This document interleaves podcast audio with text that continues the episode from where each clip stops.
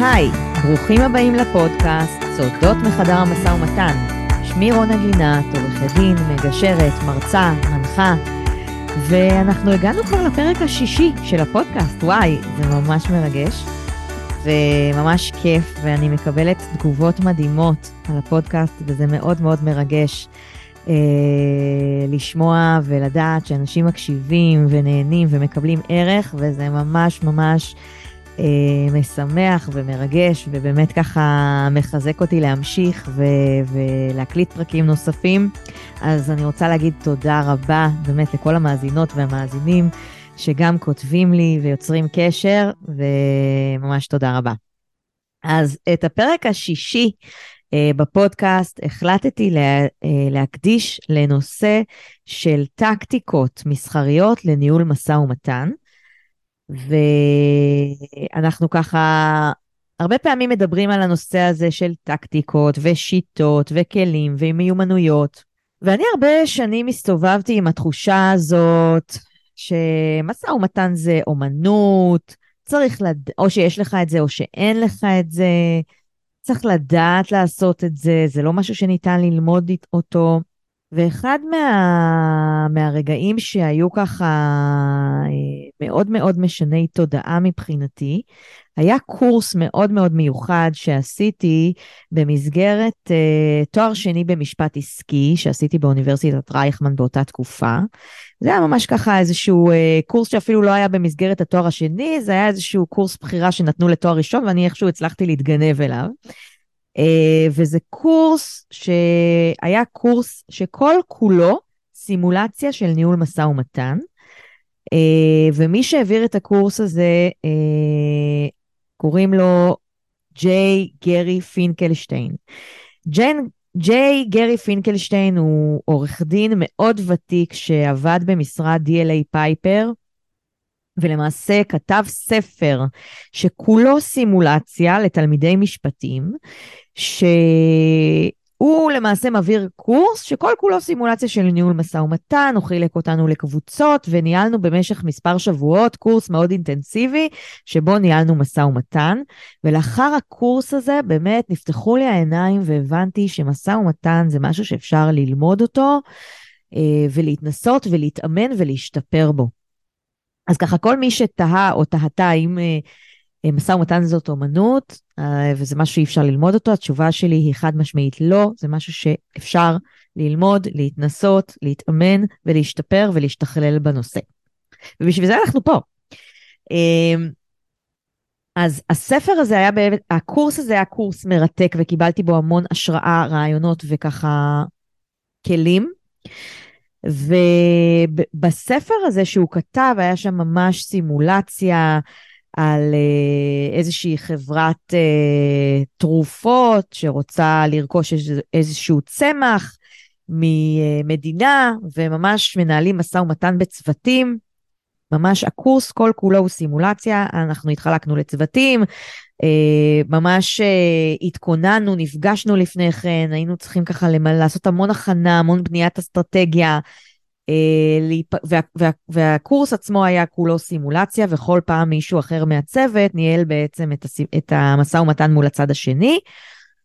ובתוך הספר הזה, חוץ מהסימולציה שהייתה נורא מורכבת, עם המון פרטים ומספרים ועניינים, היו לו פרקים עם כל מיני כלים נוספים לניהול משא ומתן. ואחד הפרקים שנתקלתי בהם היה פשוט איזשהו מקבץ של טכניקות וטקטיקות לניהול משא ומתן. עכשיו, אני ראיתי את, ה, את השניים שלושה עמודים האלה, קראתי את זה ואמרתי, וואו, למה רק עכשיו כשאני בתואר שני שני, אחרי שעשיתי תואר ראשון במשפטים ובמנהל עסקים, ועשיתי תואר שני בגישור ויישוב סכסוכים, ואני עכשיו בתואר שני נוסף, וזאת פעם ראשונה, אחרי שכבר הייתי עורכת דין, כבר מנוסה, ואחרי כל כך הרבה שנות לימוד, פעם ראשונה שאני נתקלת בשניים שלושה עמודים מאוד מתומצתים של טקטיקות. אמרתי, מה קורה פה? למה רק עכשיו?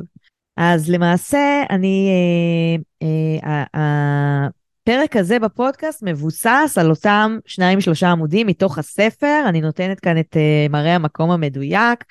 Uh, הספר הוא של uh, ג'יי גרי פינקלשטיין ודניאל בי ברודלו, והשם של הספר הוא Negotiating Business Transaction and Extended Simulation Course. כלומר, כל הספר הוא בעצם נכתב לצורך הסימולציה של הקורס.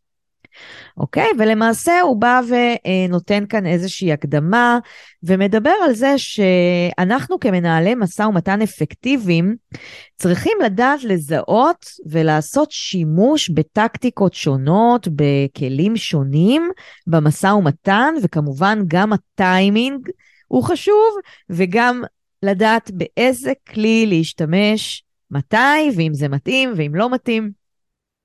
והוא נותן כאן דוגמה ככה של כל אחד מאיתנו יכול להזדהות אולי, אה, או הרבה מאיתנו יכולים להזדהות ככה מהבית. ילד ש, שמנסה ככה לנהל משא ומתן לגבי דמי הכיס שלו, יכול בהתחלה להתחנן, אחר כך להתווכח על ידי נתינת דוגמה כי החבר שלי קיבל עשרה שקלים ולא חמישה שקלים, כפי שניתן לי, ואחר כך יכול לבכות, ובסוף פשוט לצאת בסערה מהחדר.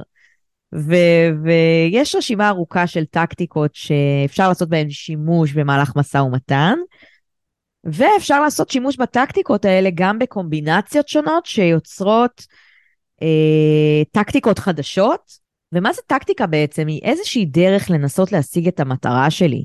ומנהל משא ומתן אפקטיבי יודע מתי לעשות שימוש, באיזה טקטיקה, ומתי גם צריך לשנות את הטקטיקה.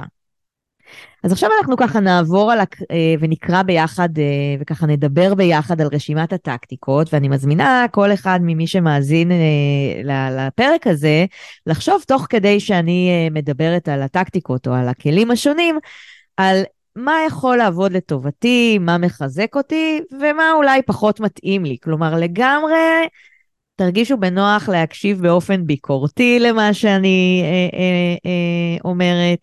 ולחשוב על הרמה של היעילות שאפשר לעשות שימוש בדברים האלה, וכמובן גם באופן ביקורתי וגם לראות מה אני יכולה לקחת מזה. אוקיי, אז בואו נתחיל. הטקטיקה הראשונה, שהיא אחת הידועות ביותר ושאנחנו מכירים אותה, אה, היא הטקטיקה בשם של take it or leave it, אוקיי? קח או עזוב, take it or leave it. או שאת תיקח את מה שאני מציעה לך, או שאני הולכת, נגמר, או זה או כלום. או במילים אחרות, הצבת אולטימטום שאין מקום למשא ומתן. אה, אה, ואני רוצה להגיד על הטקטיקה הזאת, ככה מהניסיון אה, שלי, כמובן שמדובר בטקטיקה יחסית כוחנית במשא ומתן, והיא לפעמים יכולה להיות יעילה, אבל הרבה פעמים היא לא יעילה, מאוד מאוד תלוי כמובן שוב בסיטואציה. אבל מה שאני רוצה להגיד, והרבה פעמים שואלים אותי, אוקיי, רונה, הבנתי, טקטיקה כוחנית, אבל אם עכשיו עושים את זה לי, ואומרים לי, take it or leave it, ואני אני לא רוצה שיצמידו אותי עם הגב לקיר, אז מה אני עושה? אז אני נוטה להגיד בדרך כלל, שקודם כל ההבנה, שזו טקטיקה כשלעצמה, כלומר, לבוא ולהגיד, take it or leave it, זו טקטיקת משא ומתן כשלעצמה. וברגע שאנחנו מדברים, אנחנו תכף נדבר על עוד טקטיקות שונות, ולכל טקטיקה אפשר גם לענות בטקטיקה אחרת, אז אני כבר פחות נבהלת. כלומר, עצם זה שאני אומרת שאין מקום למשא ומתן, זו טקטיקה לניהול משא ומתן. טקטיקה כזאת. אז, אז קודם כל להבין שזה כשלעצמו טקטיקה. וזה משהו שמישהו עושה בסיטואציה מסוימת, ואני יכולה להשיב לה בכל מיני טקטיקות אחרות, שאנחנו נדבר עליהן, אוקיי? אבל אני לא חייבת להגיב, אוקיי, אז אני לוקחת או שאני עוזבת, אלא יש כל מיני טקטיקות נוספות שאני יכולה להשתמש בהן כדי להגיב לאותה טקטיקה של take it or leave it, אוקיי? אז אנחנו ככה נמשיך ונראה. אוקיי, אז אה, הטקטיקה הבאה היא אה, מה שנקרא אה, סמכות מוגבלת. ושוב, אני, אני רק אומרת שאני לא נותנת כאן בפרק הזה את כל הטקטיקות שהם מדברים עליהן בספר, אני נותנת ככה רק טעימה של כמה טקטיקות שמצאתי שיש להן אה, ככה ערך ונותנות חומר למחשבה. אז טקטיקה נוספת היא מה שנקרא אה, סמכות מוגבלת, אוקיי? מה זה אומר סמכות מוגבלת? אני נמצאת בחדר המשא ומתן, ואני באה ואומרת, אוקיי, כדי uh, להסכים לנקודה מסוימת, אני צריכה עכשיו אישור של מישהו שלא נמצא כרגע בשולחן, מישהו שהוא בכיר בארגון, איך אומרים, אני רוצה, אני צריך להתייעץ עם אשתי, כן? אני, אני צריכה לקבל אישור או, או לקבל איזושהי, ככה להתייעץ, ולא רק אני מקבלת את ההחלטה, אני צריכה לחשוב על זה ב, ביחד עם אנשים אחרים, ויש לי איזושהי סמכות מוגבלת לקבלת החלטה. אני לא יכולה לקבל כרגע את ההחלטה. זאת הטקטיקה של סמכות מוגבלת. חשוב להבין שהטקטיקה הזאת נותנת בעצם, מאפשרת למי שמנהל את המשא ומתן לרכוש קודם כל זמן, לקנות זמן, לחשוב על הדברים, לנתח את הנושא, לשקול את ההשקפות שלנו, לפני שאנחנו לוקחים אה, איזושהי התחייבות או הסכמה, או מסרבים לאיזושהי נקודה מסוימת. אוקיי? אז למשל, דוגמה, סמכות מוגבלת היא טקטיקה מאוד טובה ל-take it or leave it, אנחנו נדבר על עוד דברים, אבל אוקיי, אני רגע צריכה עוד זמן, צריכה לקבל אישור ממישהו אחר, לא רק אני מוסמכת לקבל את ההחלטה, טקטיקה שעוזרת לי לקנות זמן, לחשוב ו- ולצאת הרבה פעמים מסיטואציה בעייתית. אוקיי, בואו נדבר על uh, טקטיקה נוספת, שהיא uh, ככה גם טקטיקה די uh, חזקה ודי קשוחה, אני חייבת להגיד, שנקראת one more thing, או דבר מה נוסף. האסטרטגיה הזאת, אה, מנהלי משא ומתן עושים בה שימוש לקראת סוף המשא ומתן, ממש ממש בסוף, ברגע האחרון לפני החתימה, שכבר התקבלה הסכמה לגבי רוב הנושאים, אפילו רוב המוחלט של הנושאים, כדי לקבל איזשהו ויתור נוסף אחרון. אה, והוא אומר בספר שאפשר לעשות שימוש בטקטיקה הזאת פעם אחת בלבד במהלך המשא ומתן, אוקיי? אז, אז uh, הטקטיקה הזאת היא קצת מסוכנת, כי אגב, היא יכולה גם קצת uh, ככה לפגוע באמון, אבל באמת אני ככה באה ברגע האחרון, כן, כן, כן, כבר הסכמנו דקה לפני שאנחנו חותמים אה, עוד איזה משהו אחד, ולהטיל איזה פצצה, כמו שאומרים, או איזשהו תנאי מאוד מאוד מהותי. טקטיקה קצת מסוכנת, שאגב גם יכולה לפוצץ משא ומתן, כי הצד השני יכול להגיד, אוקיי, יופי, עכשיו את באה עם הדבר הזה, דקה לפני שאנחנו חותמים, עד עכשיו לא העלית את זה, זה יכול להיות קצת מסוכן. אה, אבל מתוך איזושהי מחשבה שדי, כבר הכל מוסכם, ועכשיו אפשר להשיג עוד איזשהו אה, ויתור אחרון, או עוד איזושהי, מה שנקרא, נקודה אחרונה, אה, כדאי לשים לב אה, שלא בטוח שביחסים מתמשכים, של עסקה שהולכת עכשיו לשיתוף פעולה, אה, כדאי ללכת על זה, צריך לשים לב. אבל אולי אם היחסים פחות חשובים, אה, וזה גם יכול לקרות לפעמים, אז אה, אפשר לנסות. אני אה, בדיעבד, כשקראתי את, ה, את הטקטיקה הזאת פה בספר, באותו קורס שעשיתי, נזכרתי באיזושהי סיטואציה שבה אני ייצגתי איזושהי חברה במשא ומתן ארוך של רכישה, של חברה שרכשה בעצם איזושהי חברת הייטק, ובאמת היה שם משא ומתן ארוך, ו- ו- וכבר אני ממש זוכרת כ- כעורכת דין צעירה, שהכל כבר היה מוכן, כל המסמכים, כבר קבענו לחתימה, הצדדים היו צריכים ממש להגיע בעוד שעתיים למשרד לחתום, ואני ככה ישבתי והדפסתי כבר את כל החומר ואת כל הנספחים כדי ככה שהכל יהיה מוכן לחתימה ושהם יבואו. ממש חצי שעה לפני החתימה התקשר אליי עורך הדין של הצד השני ואמר לי, רונה, תקשיבי, שכחנו להוסיף, עוד אה, סעיף של מצנח זהב לכל אחד מהיזמים. אני כאילו הייתי בהלם, לא הבנתי מאיפה הוא נפל עליי עם הדבר הזה עכשיו, התקשרתי בהיסטריה ללקוח שהצגתי, והוא אמר לי, טוב, יאללה, קדימה, בסדר, די, נמאס לי, אני רוצה כבר לחתום. כאילו לא רואה את זה, ורק איזה עשר שנים אחר כך שקראתי את המסמך הזה שאנחנו מדברים עליו עכשיו, על רשימת הטקטיקות, אמרתי, וואי, זה מה שעשו לי אז, עשו לי, עשו לי one more thing, וזה היה מאוד לא נעים. אז uh, ככה פתאום נזכרתי בזה רק אחרי כמה שנים, וזה uh, היה ככה מאוד uh, uh, מעניין לראות שזה משהו שהוא כתוב, הוא בספר, זה לא רק שמישהו עשה לי איזה טריק, אז עכשיו אני כבר יודעת uh, ומכירה. Uh, אז זה ככה לגבי הנושא הזה, הטקטיקה הזאת. Uh, נעבור לפרק, לטקטיקה הבאה, לכלי הבא, שנקרא start easy and build momentum, או להתחיל רגוע ולבנות מומנטום, אוקיי? הטקטיקה הזו למעשה מאפשרת לנו לבנות יחסי אמון, יחסי קרבה, להתחיל להתחבר לצד השני, על ידי זה שאנחנו מסכימים ומדברים בהתחלה על כל מיני נקודות יחסית פשוטות, תוך כדי בניית המומנטום הנכון להגיע לנושאים הבעייתיים יותר אה, והחשובים יותר, שבתקווה, ככל שאנחנו ניצור אווירה של הסכמות על נושאים קטנים ונבנה ככה איזה שהם יחסים עם הצד השני, יהיה לנו אחר כך בהמשך יותר קל לדון בסוגיות קשות יותר, שכבר יש לנו, יצרנו איזושהי אווירה של שיתוף פעולה. הטקטיקה הזאת בעיניי היא טקטיקה מצוינת שיכולה הרבה מאוד uh, פעמים להתאים. יש לנו לפעמים נטייה להתחיל משא ומתן, קדימה, בום, בואו נתחיל בנקודה הכי קשה, ואז יכול להיות שמהר מאוד המשא ומתן יתפוצץ, ואנחנו רואים שאנחנו לא מגיעים לנקודה הכי קשה, אז משם כבר uh, זה הולך.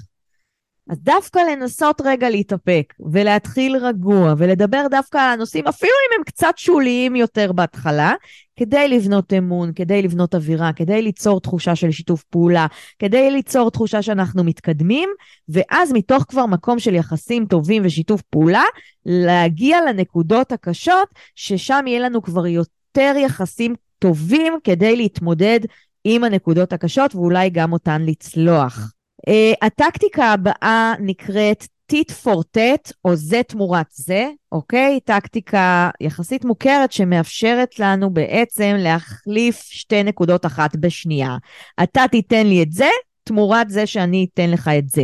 כל אחד יוותר מהצד שלו, וככה אנחנו בעצם אה, אה, נגיע להסכמה, אוקיי? אני במקום זה, אתן לך את זה, אתה תיתן לי את זה. אוקיי? אז אני פשוט, אם יש לי כמה נקודות מחלוקת, אז אני פשוט לוקחת שתיים או שלוש, ומנסה לראות איך אני יכולה לעשות איזושהי, איזשהו סחר חליפין בנקודות האלה של המחלוקת.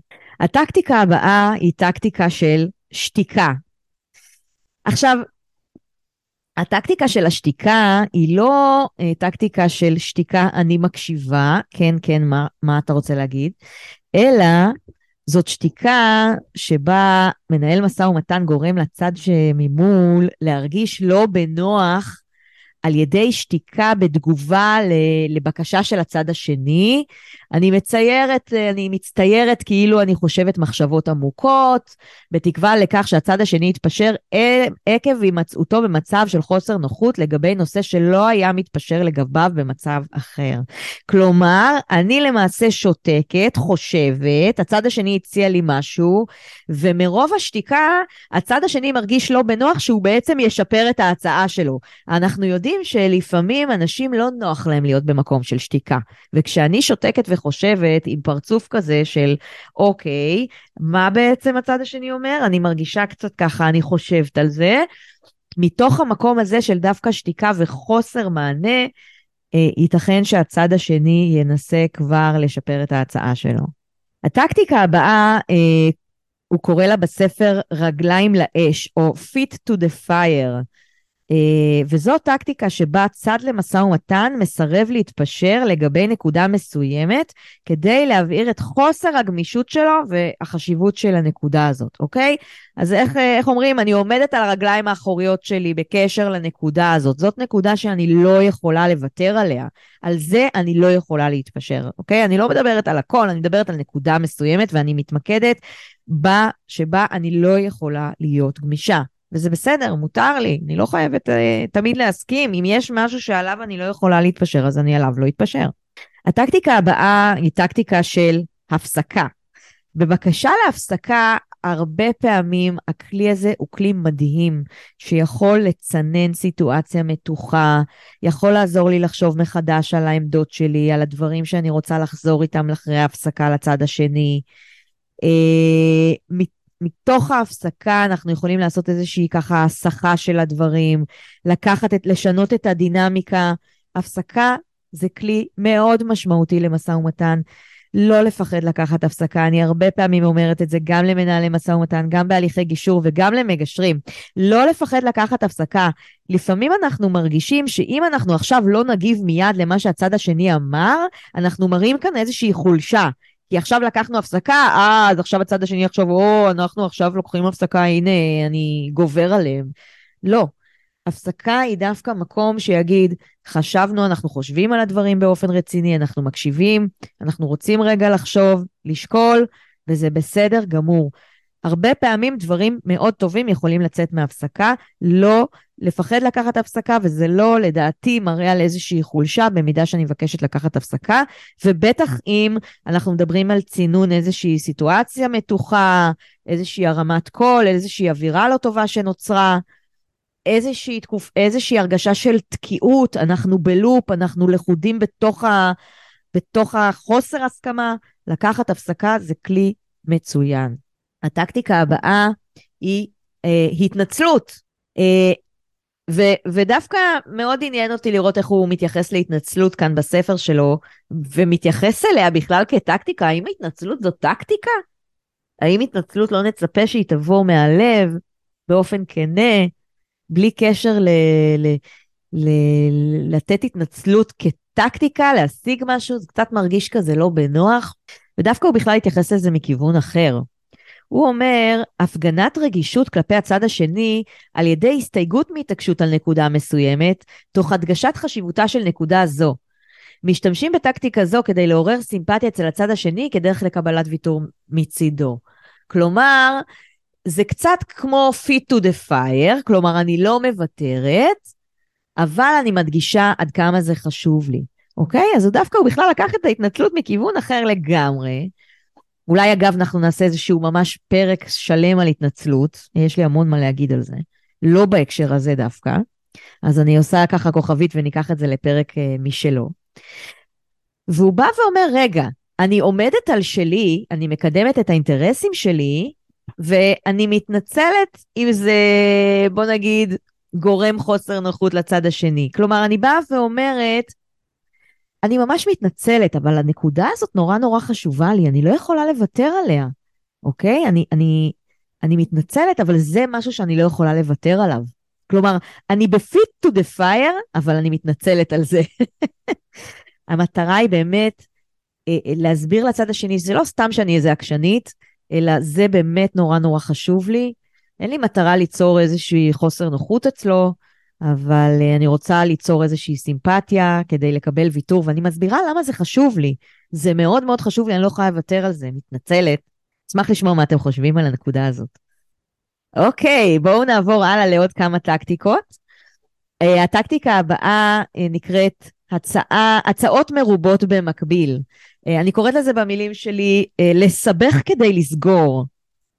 דווקא אה, לפעמים אנחנו מגיעים לאיזושהי סיטואציה שהכל מוסכם, הכל בסדר, ויש רק נקודה אחת אחרונה שנשארה. בסוף המשא ומתן, אולי זה המחיר, אולי זה תשלומים, אולי זה נושא אחר, נקודה אחת שנשארה, שאנחנו נתקעים עליה ולא מצליחים להתקדם. והיא יכולה בעצם לשבור את הכל.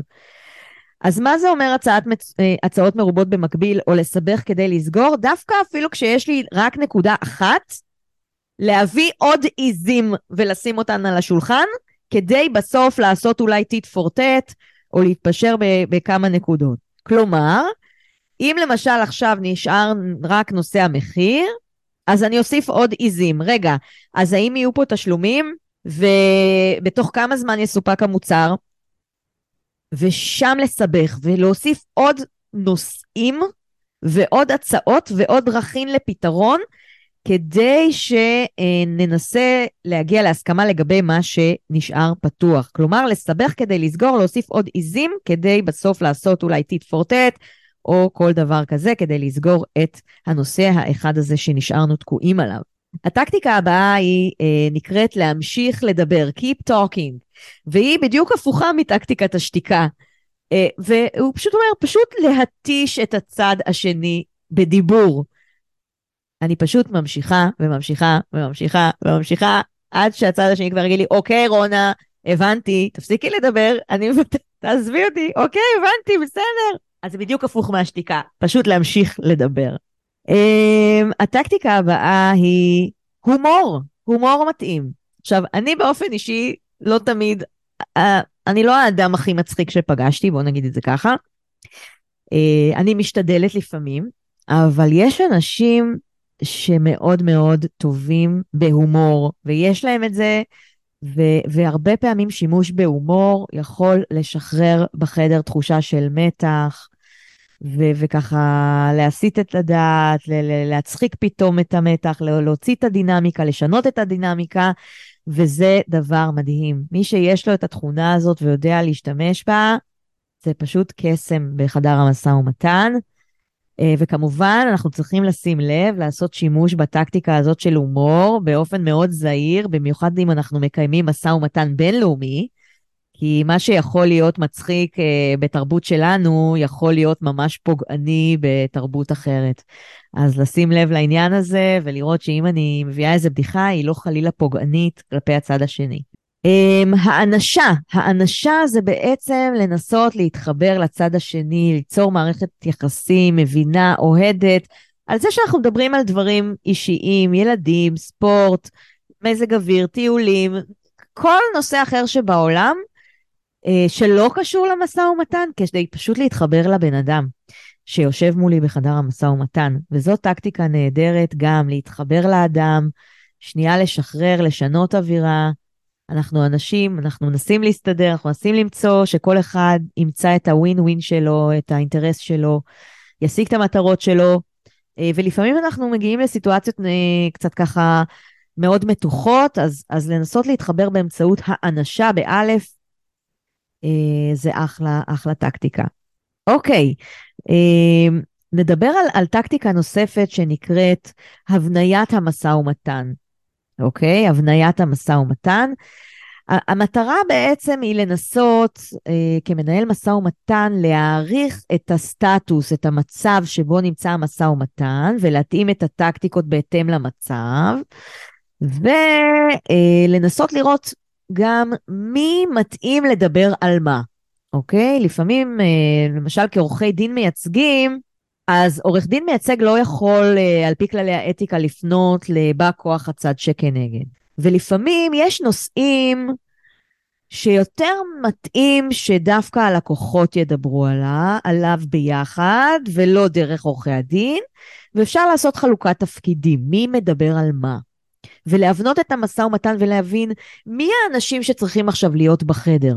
יכול להיות שמי שמנהל את המשא ומתן הוא לא מתאים כרגע, אולי יש אנשים אחרים שאני יכולה להכניס לחדר, שיוכלו יותר לסייע לנו להתקדם, אוקיי? אם עכשיו בצד אחד של השולחן יש לנו מנכ"ל של חברה, ובצד השני יש את uh, מנהל הכספים.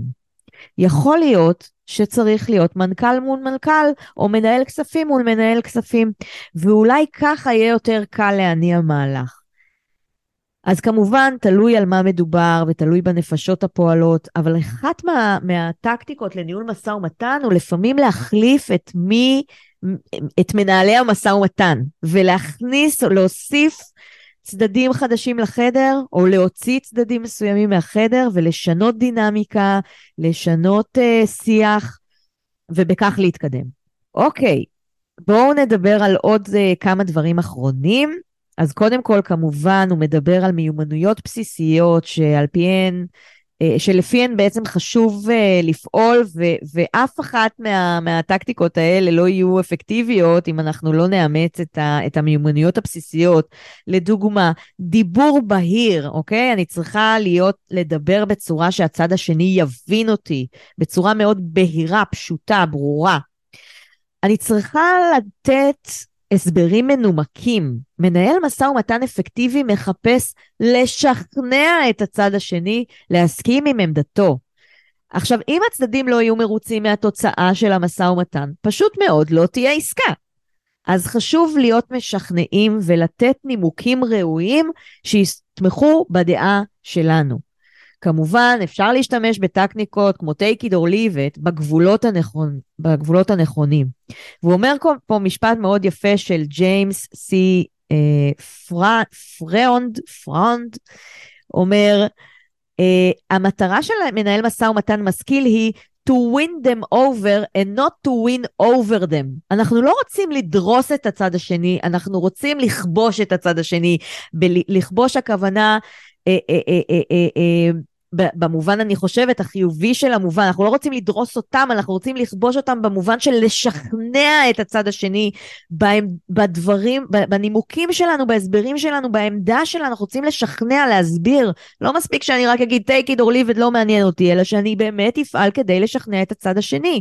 רק כשזה יקרה ושני הצדדים יצאו מרוצים, תהיה עסקה טובה. אחרת לא, פשוט לא תהיה עסקה. ואי אפשר לשכוח כמובן את נושא ההקשבה. ואולי רק על הקשבה אפשר לעשות פרק שלם. מנהל משא ומתן מוצלח מקשיב לעומק למה שיש לצד השני לומר, ובאיזה אופן הדברים נאמרים. הוא שם לב גם לשפת הגוף שעשויה ללמד על המצב, אוקיי? אני, אני לא רק מקשיבה למילים, אני מקשיבה גם למה שלא נאמר. אני מקשיבה לשפת הגוף של הצד השני, למבט, לאופן שבו הוא יושב, מדבר, לפנים, אוקיי? זאת גם הקשבה כמובן, גם למה שלא נאמר, ולאופן שבו הדברים נאמרים. יכול להיות שנאמר משפט בציניות, ואני פירשתי אותו בצורה אה, רצינית, ו- ולא הקשבתי נכון, או לא הבנתי נכון. להיות דיפלומט, מנהלי משא ומתן צריכים לדעת כיצד להתמודד עם אישיויות קשות שעשויות להיות משני הצדדים. אה, ולדעת ואיך, אה, לדעת מתי וכיצד לקבל אינפורמציה בעייתית. המילים הבאות של שיר ידוע על שחקן קלפים עשויות להמחיש את העניין, והוא מביא כאן מ-The Gambler, lyrics by Don שליץ. You got to know when to hold them, know when to fold them, know when to walk away, and know when to run. אוקיי? אז אני צריכה לדעת מתי לקפל את הקלפים, מתי להחזיק את הקלפים ומתי לברוח, אוקיי? ולהיות דיפלומט זה אומר שגם אם אני עכשיו מנהלת משא ומתן אה, עם הצד השני, שבוא נגיד במילים יפות, כנראה לא הייתי באופן רגיל הולכת לשבת איתו על קפה, עדיין אני אצטרך לדעת וללמוד איך לדבר איתו בצורה שהיא תהיה טובה, לדעת להשיג מידע, לדעת לתקשר, מתי לקבל אינפורמציה ואיך לקבל אינפורמציה, גם כשקשה לי עם הצד השני, גם כשאני לא הכי מתחברת, זה בדיוק העניין של דיפלומטיה. אה, היה לי איזשהו הליך גישור מאוד מאוד מורכב, שבו שני הצדדים היו מיוצגים על ידי עורכי דין, ועורכי הדין כל כך נכנסו למאבק ביניהם, כבר הרבה יותר מהלקוחות, ברמה כזאת שבשיחה מקדמית לפני הליך הגישור, עורך הדין של אחד הצדדים אומר לי, רונה, תקשיבי, אנחנו רוצים גישור, אני ממליץ ללקוח שלי על הליך גישור, אנחנו רוצים לבוא אלייך, אבל מה? אני לא מסוגל לשבת עם עורך הדין של הצד השני באותו חדר. רבנו, היה לנו איזשהו סיפור אישי, ואני לא מסוגל לשבת איתו בחדר, אוקיי? אוקיי, אז איך תעזור ללקוח שלך להגיע להסכם אם אתה לא מסוגל לדבר עם הצד השני? אני מבינה את הקושי, אבל האינטרס של, שלך לעזור ללקוח שלך זה שתהיה מסוגל לדבר עם הצד השני. אז כמובן שהתחלנו קצת בפגישות אה, נפרדות, ושכנעתי אותם, ו- וריככנו קצת את הדברים, ונכנסנו לעניינים עד שבאמת הם הצליחו לשבת ביחד, ואחר כך לפתור את העניין, וכמובן שבאמת, אה, לשמחתי, אה, הם הצליחו ככה אפילו להתנצל אחד בפני השני, עורכי הדין, כך שיכלנו להמשיך לנהל את העניין, והצדדים גם הגיעו להסכם מדהים. אז זה ככה לגבי דיפלומטיה. אוקיי? לא לשכוח שבסוף כדי להשיג את המטרה שלי, אני צריכה ללמוד גם להסתדר עם מישהו מהצד השני שאולי קשה לי איתו. ונסכם בעצם את הטקטיקה האחרונה, או את הנושא האחרון שהוא מדבר עליו ברשימה הזאת, אה, והוא קורא לזה חשיבה יצירתית. משאים ומתנים רבים כוללים אתגרים שלפעמים נראה לנו, ואנחנו נמצאים בסיטואציה שאנחנו, אין מוצא, אין דרך לפתור אותם. עדיין מנהלי משא ומתן מנוסים יודעים שביצירתיות ובמה שנקרא מחשבה מחוץ לקופסה, הם יכולים לאתר פתרונות לאתגרים האלה. זה אומר לקחת צעד אחורה, לבחון את הסיטואציה, לעשות שימוש בניסיון המצטבר ובפרספקטיבה כדי לנסות להגיע לפתרון יצירתי. לנסות להרכיב מחדש את החלקים, להוסיף משהו למשוואה, להיות בעל חזון. ייתכן שבשקלול הכללי, במבנה מחודש או באמצעות הצעת, הצעה בלתי צפויה, נשבור את הדדלוק ונגיע להסכמה. חשוב לבחון את הסיטואציה בכללותה ובכך לנסות ולהביא לפתרון מקובל.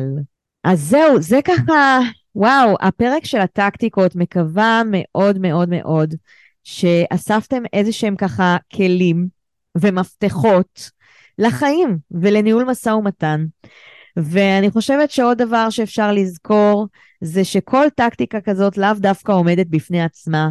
אפשר לנסות לעשות שילוב של הטקטיקות, לחבר ביניהם, לעשות סיבוב, ל- ל- ל- לנסות את זה, לנסות את זה, לשלוף את המפתח הזה, לשלוף את המפתח הזה, לקחת צעד אחורה, לשנות, לשנות דינמיקה, לקחת הפסקה. לא לפחד לנסות. אה, אה, אני חושבת שה, שהדבר היותר גרוע זה לא לנסות, זה קודם כל לנסות, ולפעמים אנחנו גם טועים. אנחנו כולנו בני אדם, ולנסות זה טוב. אז, אה, אז זה היה הפרק השישי שלנו, על טקטיקות לניהול משא ומתן. אה, וכמו שאני תמיד אומרת בכל פרק, מוזמנות, מוזמנים להצטרף לקהילת המשא ומתן שלי אה, בפייסבוק, קהילת סודות מחדר המשא ומתן.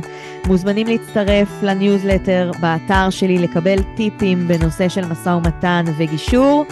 ותודה רבה על ההקשבה, ונתראה בפרק הבא. ביי בינתיים.